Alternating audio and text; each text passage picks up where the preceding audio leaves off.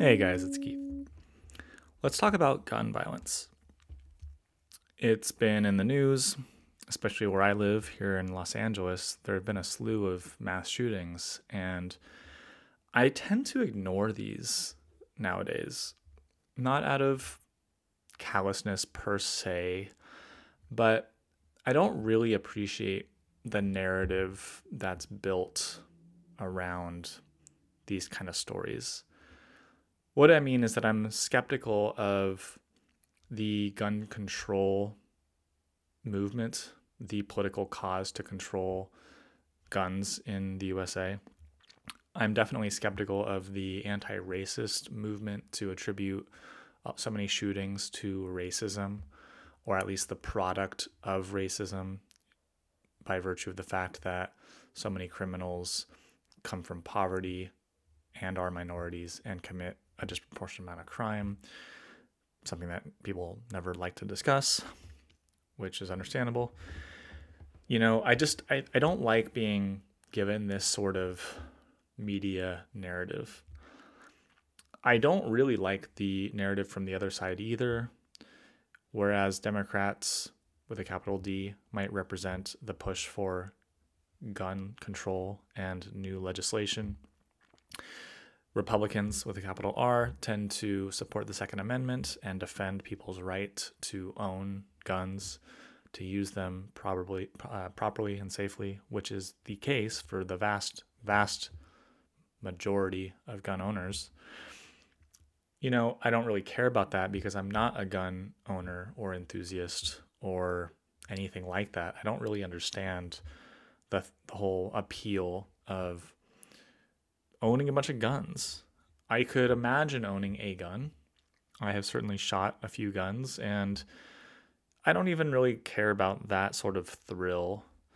But, um, you know, when I think about some sort of dystopian future and defending myself and my house and my possible family and the like, I could imagine having a gun for that rare instance, for that sense of security. I don't need to be told that I'm more likely to shoot a family member. I don't need to be lectured about how my child could discover the gun.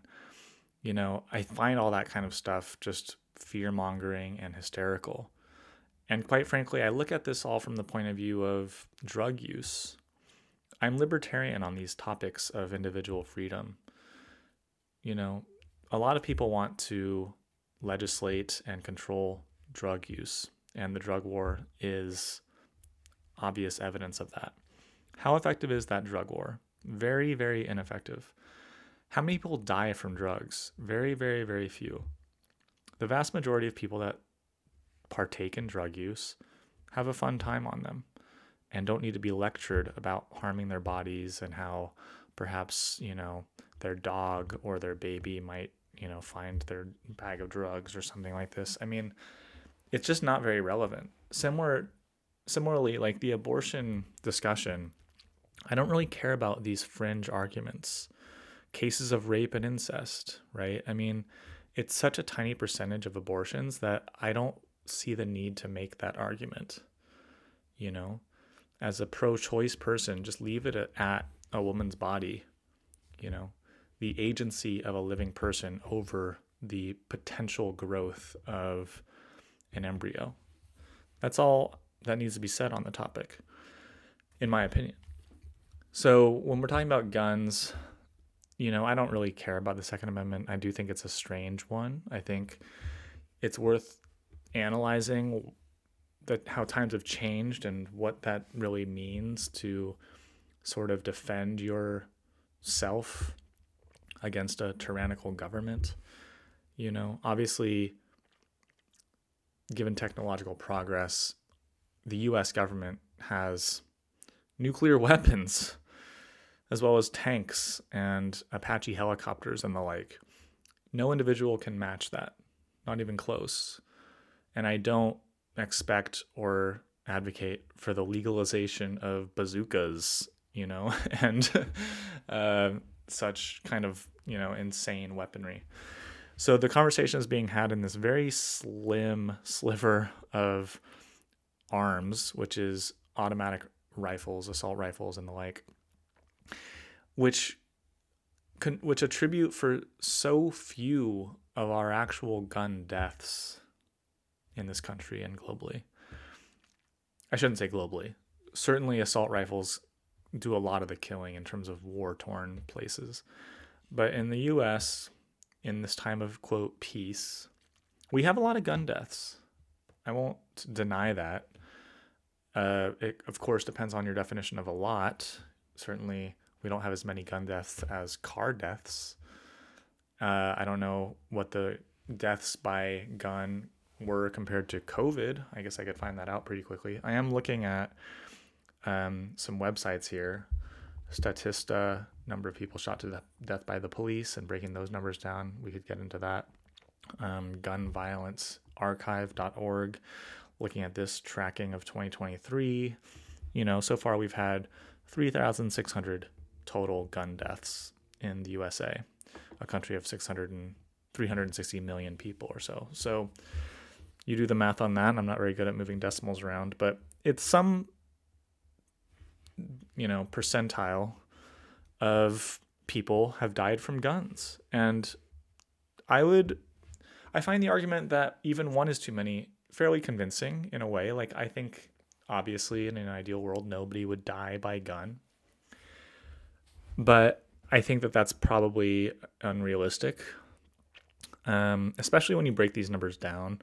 Out of that 3,600, 2,000 are suicides. And that stands to reason. It's always the case that suicides make up the majority of gun deaths. We never really acknowledge that, but it needs to be acknowledged.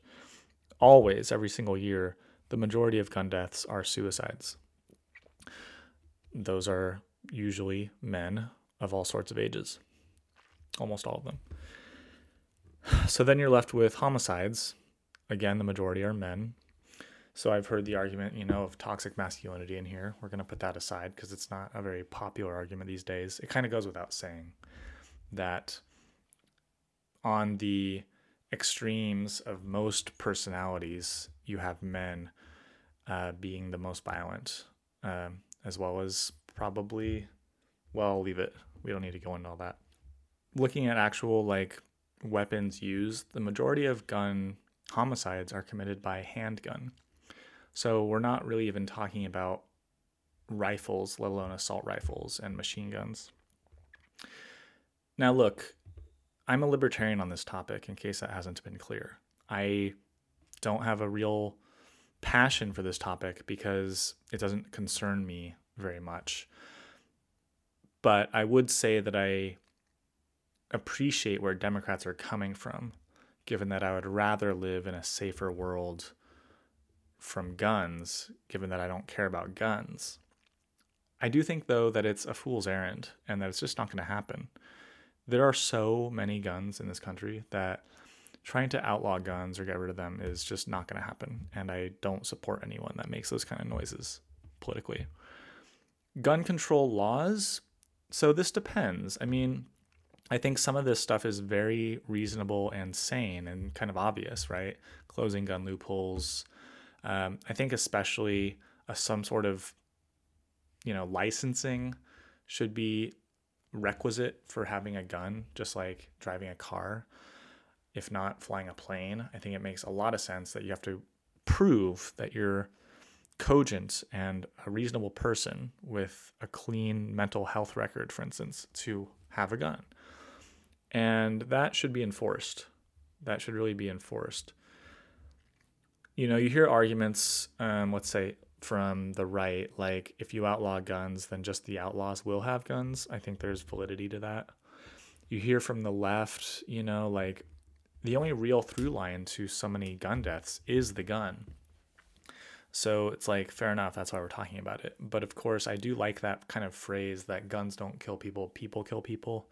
It's a very rudimentary, rudimentary cliche argument, but it is true. And there are plenty of mass homicides without guns. Uh, certainly, plenty of terrorist attacks don't involve guns. They involve cars, they involve planes, they involve bombs, they involve poison, they involve all sorts of different things. So there is this idea that I do believe that it's not about the guns. It's really not about the guns. That said, of course, if somebody wants to kill a lot of people, a gun will make it easier to do that. That's true. A gun is a tool, and it's a deadly tool. So a lot of people make that argument when I bring up the drug stuff. Like, drugs aren't designed to hurt people, they're designed to heal in a very broad sense. they're designed to create pleasure and um, improve people's lives, generally speaking. Whereas drugs are designed to kill something. But there is a time and place to kill something, or at least maim or hurt something. For instance, a home invader. I think it would be pretty difficult for anybody to pretend that they wouldn't want to inflict some amount of harm on somebody breaking into their home and assaulting their partner. Now, how much harm, right? I mean, if that was happening here and now in my house, I would be very happy with a stun gun or some sort of projectile that I could use swiftly and effectively that contains the person rather than ending their life, right? Because I'm not very interested in ending someone's life necessarily. You know, I say that now. Who knows? Once um, hot blooded passion takes over, revenge and such things are real feelings that are also very understandable, right? But again, let's contextualize all this. Context is really the name of the game here, and it's kind of the word I want to emphasize throughout this podcast. What does it mean to defend yourself? What does honor mean? What is violence? What counts as an attack? You know, I want to throw out these kind of vocabulary words because I think it's interesting how they can go both ways and how we don't necessarily agree on what these words might mean. You know, defense, you know, it's a funny word, right? We have like a Secretary of Defense, we have a huge Homeland Security, you know, we have a huge defense budget as a country. And it looks more like an offense budget. It looks more like money being spent on weapons to attack people. The USA as a continent is not being attacked, so why would we have a defense budget? I would think more like the Israeli uh, shield, right? They have um, a dome, let's call it, which is really just a series of missile launchers that act as a dome from any flying objects toward Israel. That's more defensive, I would say. The US doesn't really have that. It more has that opinion of the best defense is a good offense, let's say. If you are well armed, people won't necessarily attack you. A lot of gun owners feel the same way. And you do hear this argument coming from the right that we need more good guys with guns. I'm not convinced by that argument. I don't believe that. Uh, we need more good people, I would say. We need more people that step up and perform acts of heroism, ideally, but it's hard to demand that. In one of the shootings here in LA, a man did do that very thing and is being claimed a hero because he prevented the ongoing onslaught of an active shooter. And he did not use a gun. But that's a big ask that everybody should be like that and disarm a shooter without a weapon themselves. You know, that shooter, by the way, was an elderly Asian man, and all of his victims were also elderly Asian people. So that's a very interesting topic that kind of belies a lot of the narratives you hear out there. Um, I want to maybe close the loop on that story, but uh, I'm thinking about another story another recent attack in which um, black officers killed a black man. And this wasn't even with a gun, but the black man did die. And then this is a question of race because we're so, I shouldn't say we, a certain contingent of people are very quick to assign racism as a motive for a lot of gun violence, or at least violence in general often police violence. which is not supported by the evidence or the numbers, not at all. Um, you know, just to give you some quick facts, more white people are killed than black people by police officers. Proportionally speaking, it's true that more black people are killed, but it's also true that more black people commit more crime proportionally. Um, not the funnest stat to think about, but true nonetheless. And then people that like to discuss things in terms of race will point out some sort of apologia like, well, they're only committing that crime because they're poor and they're stuck in a cycle of poverty and it's this racist country that made them like that. And I really have a low tolerance for this sort of speech nowadays. You know, it's been, you know, belabored for the past three years now. And I find it just so unhelpful to think of things like that because it takes away agency. And this is a big word that I think is important to think about. You know, I, I think it's really stupid, frankly, when academics and journalists insist that there's no fault to be put on any black person ever. If a black child, not child, teenager, commits a crime, it's because he was essentially bred into a life of it through no fault of his own, and that he's merely the product of a racist, unfair system of disadvantage.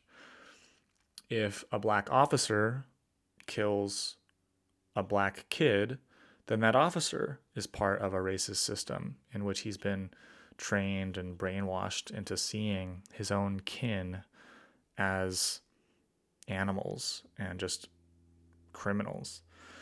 I think that's all really sick to think that black people themselves, in any instance, don't have agency and that they're not making decisions on their own, but just reacting to an unfair world. I mean, can't that be the case for all of us then? Why would a white cop be acting in racism as opposed to being also bred into this kind of unfair system. And then the argument goes, well, they are. It's a racist system that breeds everybody into it, that, you know, conditions all of us to just see the worst in certain skin colors, which I find so reductive. It's I don't even know if it's worth mentioning here. I mean, it's just the case that police officers fight crime, and it's the case that minority groups commit more crime those are facts. Why they commit crime is more um, theory. This is less substantive to me. Why do black teenagers commit more crime? And I would put forth that it's more likely the case that they're growing up in a sort of culture that celebrates crime, a sort of fuck you, middle finger to the man, a sort of honor culture in which gangs are family and defending that family and defending your honor is of utmost importance, as opposed to having a sort of inner peace, a sort of inner dignity to let things slide. No. And this comes actually from the white cultures of the South and Confederacy, from which so much black culture came. It didn't help white people, and it doesn't help black people now. And this is made clear by Thomas Sowell, who authored a book called Black Rednecks. He's a great thinker, probably the most, the strongest conservative voice that I listen to would be Thomas Sowell. He's an economist who's been going into this sort of stuff for decades. And I find him very convincing. It doesn't make me a conservative thinker myself, but I do think he deflates the progressive arguments quite well you know, but here I am still being pro choice. So I don't want you to think that I'm fully red pilled on every topic that I hear him discuss. But all this to say that, you know, my dad just recently forwarded this article to me, or not article, an email. Um, you know, there's a lot of inner discussions by academics and the like who need to, who feel the need to contextualize and frame these stories within their anti racist narrative that indeed black cops are trained into racism and that even when every person in a crime scene is black that it's because of white racism. And i find it really desperate and silly to and to insist on such a thing. But that's that's what we're living in. Um, I care more about this kind of idea of feeling whole and safe and maintaining my dignity and my wherewithal. And I want to talk about intent, right? Like the intent of a police officer is to fight crime and to supposedly keep the peace and to prevent other kinds of crime, violence. And that's their job. That's the culture they're living in. They're not living in a white supremacist culture, they're living in an anti crime culture. I'm living in a sort of live and let live culture where I basically ignore everyone else on the street, um, except for when it suits me to interact with them, and we're all sort of pursuing our own happiness. You know, that's the culture I'm living in. And in that culture, I feel threats from people outside of that sort of agreed upon system, most notably deranged people who seemingly have nothing to lose and are intoxicated and out of their minds to some degree, either from a substance or mental disturbance. Such people aren't showing me that they are abiding the same code of live and let live they are abiding some other code of survival and animalist instincts, which I find threatening. And I know I'm not alone on that. So I walk by such people every single day with some amount of defensiveness, some amount of care, right? I'm on guard slightly, always predicting a sort of random attack. Now, the chances are low, but it's not about percentages, is it? When we talk about such things, it makes sense that the media pushes this sort of fear narrative because, well, why is it? Well, to sell clicks, obviously, but why are we so interested? I think it's because even though car crashes kill more people, even though heart disease kills the most people, we have agency in what we eat and how we drive. Now, again, I'm sensitive to this sort of progressive argument that we are sort of, let's say, victims of circumstance. Let's say um, born into a world where we have less free will than we think, that things are sort of just planned out in a way that we end up on prescribed paths that in a culture of salt and sugary foods, it makes sense that so many people get addicted to food and die of heart disease. But they have agency. They know, we all know that we could stop eating, you know, junk food. We don't want to. We don't want to stop eating junk food. We all know that car crashes are dangerous, or cars in general are dangerous, but we don't want to stop driving. We like driving my mom was just in a car accident and it really it really disturbs me. It makes me very upset to think about my parents driving the older they get. Knowing that there can be a drunk driver out there that just sideswipes them through no fault of their own, right? Being on the road has a risk. But at least in a car, you agree to that risk. Whereas with a terrorist attack or a you know a mass shooting or even a, an airplane crash, there is no agency, and I think that's what makes it scarier. You know, a shark attack is scary because all you're doing is swimming in the ocean, and you think that that's a safe thing to do, and then a shark can just come up and eat you, or bite you anyway.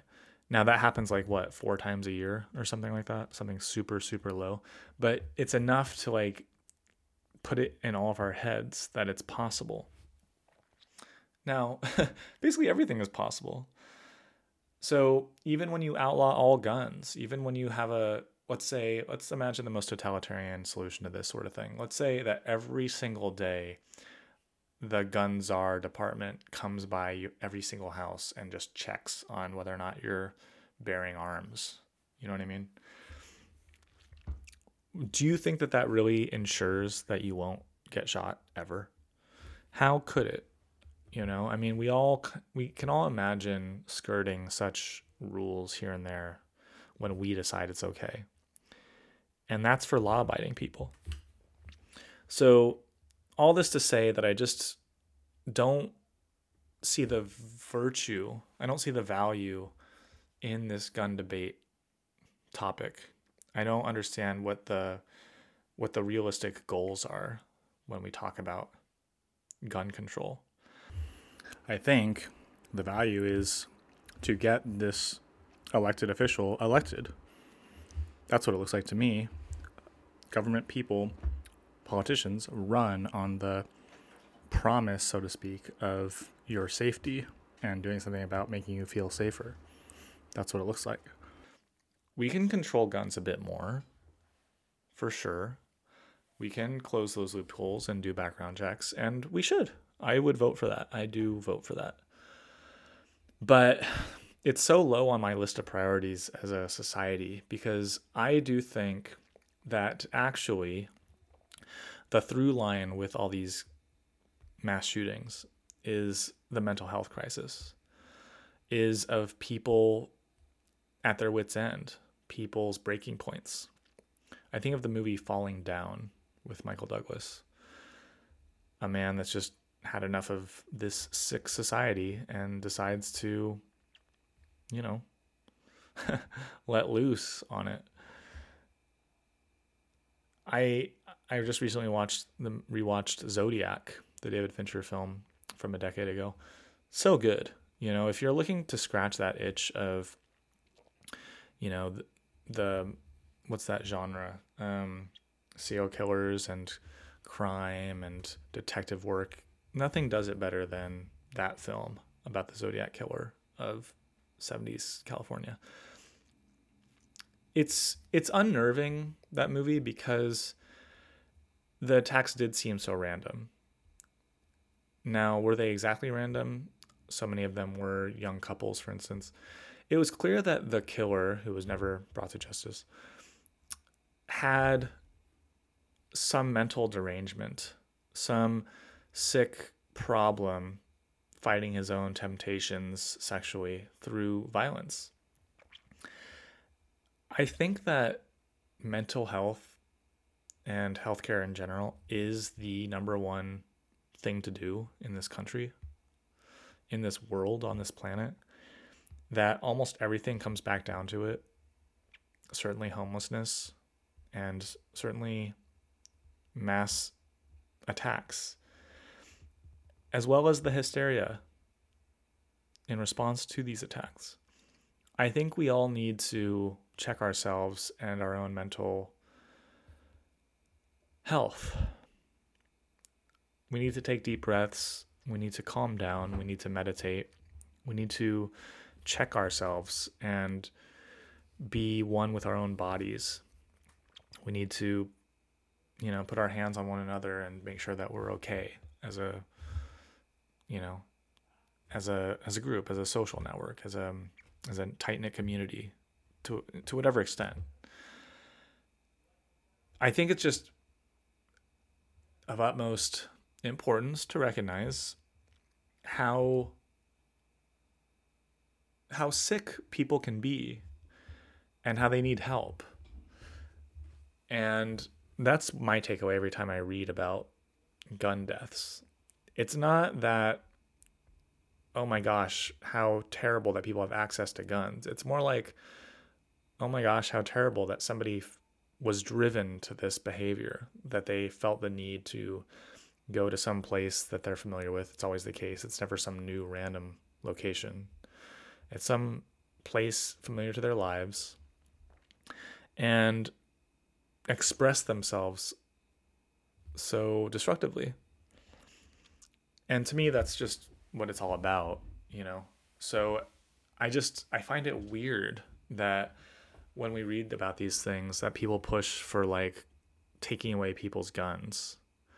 Like you do realize that that A doesn't really solve anything and B offends tons of people. The vast vast majority of gun owners who would never do such a thing, for instance, are now your political enemies. Why? Or we jump to racism, the structural racism of our societies. Like, how is that relevant to this? Why do you feel the need to turn it that way all the time? You know?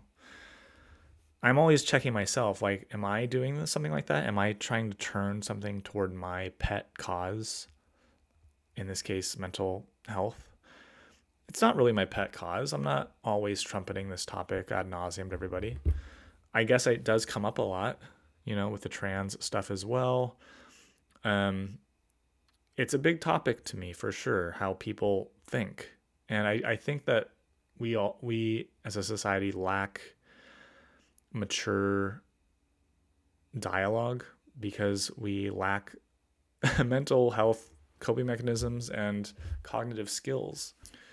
These things are related we can all imagine, if not know directly, this sort of person who who lacks so fundamentally a healthy outlook on the world that they take emotional offense. They take offense and feel emotionally damaged in their inability to perceive reality in a well adjusted way, basically.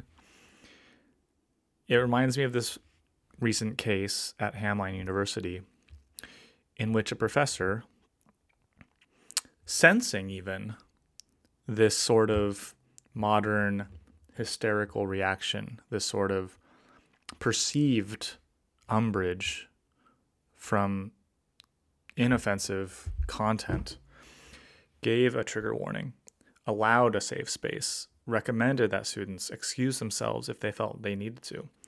This is an art history professor showing artifacts to a lecture in a lecture hall to students who are presumably there on purpose to learn about history and showed a photo or some sort of slide of the prophet Muhammad. And despite warning, a student did take offense and complained to the university higher ups, who then fired this professor, which is insane in my book that the university could be so cowardly and not stick up for this professor, who I do think is successfully suing this Minnesota university. Maybe the maybe the institution is even backtracking. I'm not sure how it's falling out, but the fact that a student felt offended to the point of attacked, akin to violence, really. You know, in order to, like, how strong of a complaint must it be for such a professor to be fired? And where is the grounds for that? It would have to be a true offense. It would have to be um, tantamount to violence, one would think. And I suppose I could play that game, right? I could imagine imagery that I found violent. I you know, I, I want to I want to talk about our ability to resolve ourselves, to steel ourselves for certain topics and imagery so that we can handle it. And a perfect case scenario would be like at the hospital or like surgery, right? Like surgery is extremely gory and frightening looking. And if you had your belly or cranium opened in any other context, it would be horrific and traumatizing. But in the context of surgery, it's okay. Boxing, similar. If you were to witness or yourself be punched into the side of the head, this would be very, very traumatic and disorienting. I mean, it already is in a way, but it's exciting in the right context, right? Working out, just exercise in general, can be like that. The trauma or the the work that you put onto your body is akin to violence, but without that intent. Perhaps we've all been on a subway train or some such public area where somebody bumps into us. And, you know, this is an invasion of space, of personal space, fundamentally. But we excuse it when we realize that it's unintentional, that no harm was intended, especially with an apology. But we, for a moment, have to look around and think, who's bumping into me? What does this mean, right? And I think probably less sophisticated, more emotional people might still be offended and take it begrudgingly were that to happen. And I think that we're living in this world, I suppose what I want to say about this is that it's not good that so many people are so coddled and weak and unprepared for the the true dramas and disasters of life that we feel the need to complain about it, that we can call such things violent attacks against us, our personhoods. And it's so much of what I dislike about wokeism, about, you know, this anti racist or anti sexist kind of stuff where you just name call back and call everybody bigots because you feel as if you're attacked in some invisible way.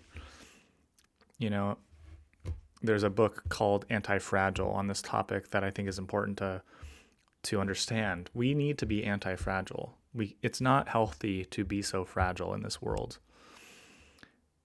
It is vital that we steel ourselves for what's out there and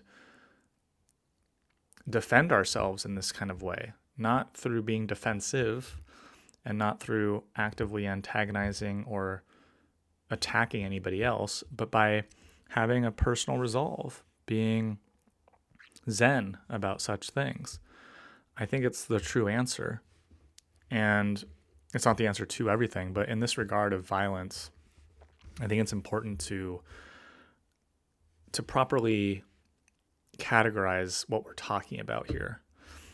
You know, this university lecture hall thing being, you know, on the same level as like a mass shooting. That's insane that pe- that that could be the case, and yet there are probably people that have survived some of these shootings or were in the vicinity of them that are handling it better than this awfully fragile child student who complains to their dean about about a professor showing an image. Now, I would have to just say one final caveat. I do think that's just that's not the full face value of that. I think that the student probably saw a power play to grab and you know, social media attention thing to like make a big fuss about such a thing and that obviously her just seeing the prophet Muhammad on the screen isn't fundamentally what's you know, it's not the end of the world for her, but she can make this performative you know, stink